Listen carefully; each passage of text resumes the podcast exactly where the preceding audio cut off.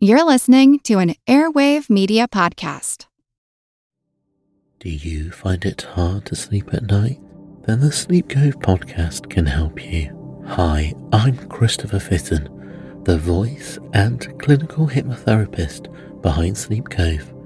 Sleep Cove features sleep hypnosis, meditations, and bedtime stories, all designed to help those of you who struggle at night to achieve a restful and peaceful night's sleep. Search for Sleep Cove on Apple Podcasts or Spotify and see why Sleep Cove helps millions of people sleep deeply all night long. Do you find it hard to sleep at night?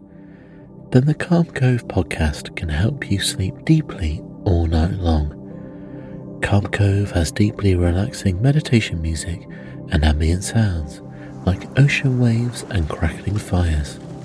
All of our episodes are designed to help you relax and to fall asleep fast. Calm Cove is brought to you by the team behind Sleep Cove, the sleep podcast that consists of spoken word hypnosis, meditation, and stories.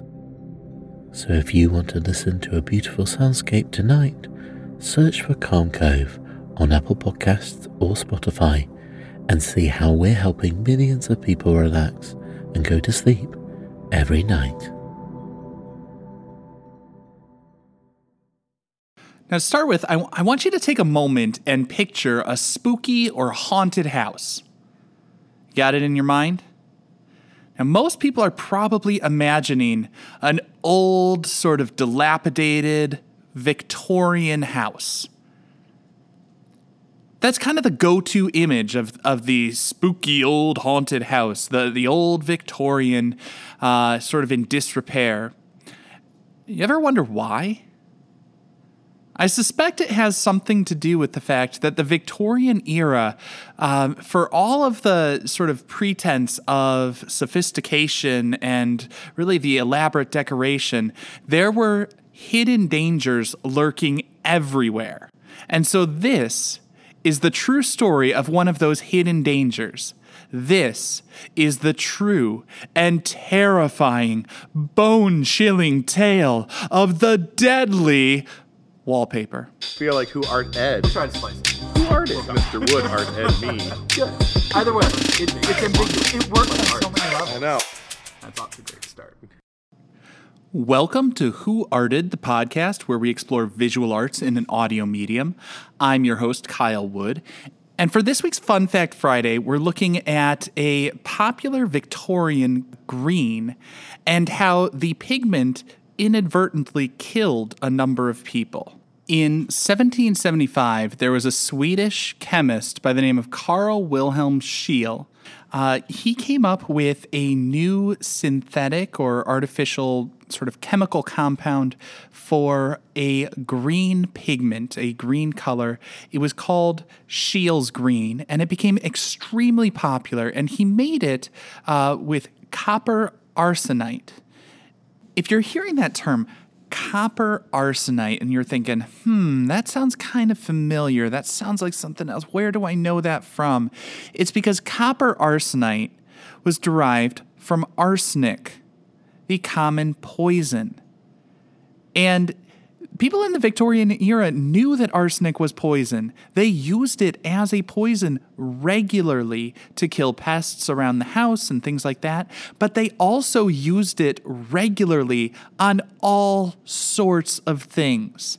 They used that copper arsenite pigment in their paints, not just the paint on the outside of their houses, but on baby carriages. They used it in food coloring. People in the Victorian era used arsenic on all sorts of things, including on cosmetics. They would dip their meat in arsenic to keep the flies away. They were poisoning themselves like 24 7. But in the Victorian era, like eh, chemical compounds and synthetic materials, they were seen just as progress. They were not really seen as something to be skeptical of by by the population at large. So when Scheele's green came out and it was this synthetic pigment that was derived in a lab, people said, "Sounds great. Let's put that on everything." Now, unfortunately, as history has taught us so many times, it often takes some experience of tragedy for people to rethink and reassess the dangers that are posed by things that seem bright, shiny, and fun. In this case, the wet blanket doctor that started to tell people the things they didn't want to hear was Dr. Orton. Now, Dr. Orton was a family physician who was investigating, trying to figure out what was going on with a family that was tormented by illness, an illness that actually took the lives of all four of the children. And in his desperation to figure out what was going on, he started looking through the entire household carefully and meticulously cataloging everything that was in there.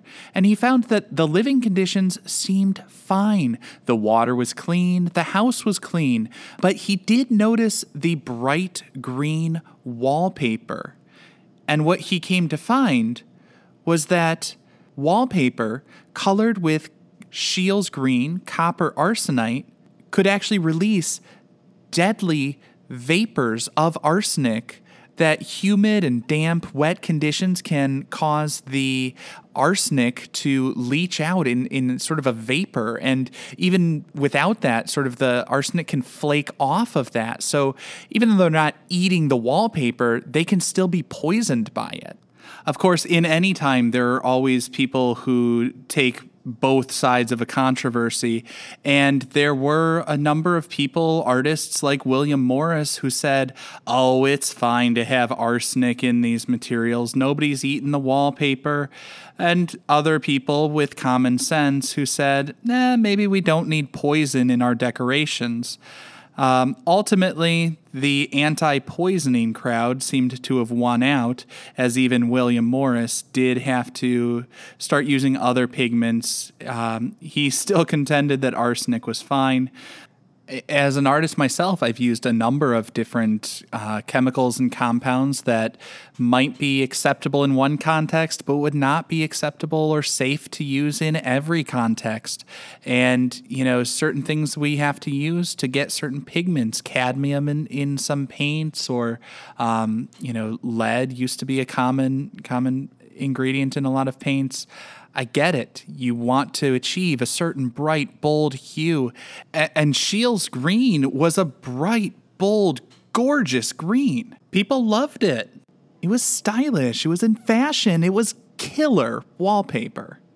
This concludes this week's episode of Who Arted. If you found this tolerable, please like and subscribe on Apple Podcasts, Spotify, or wherever you're listening.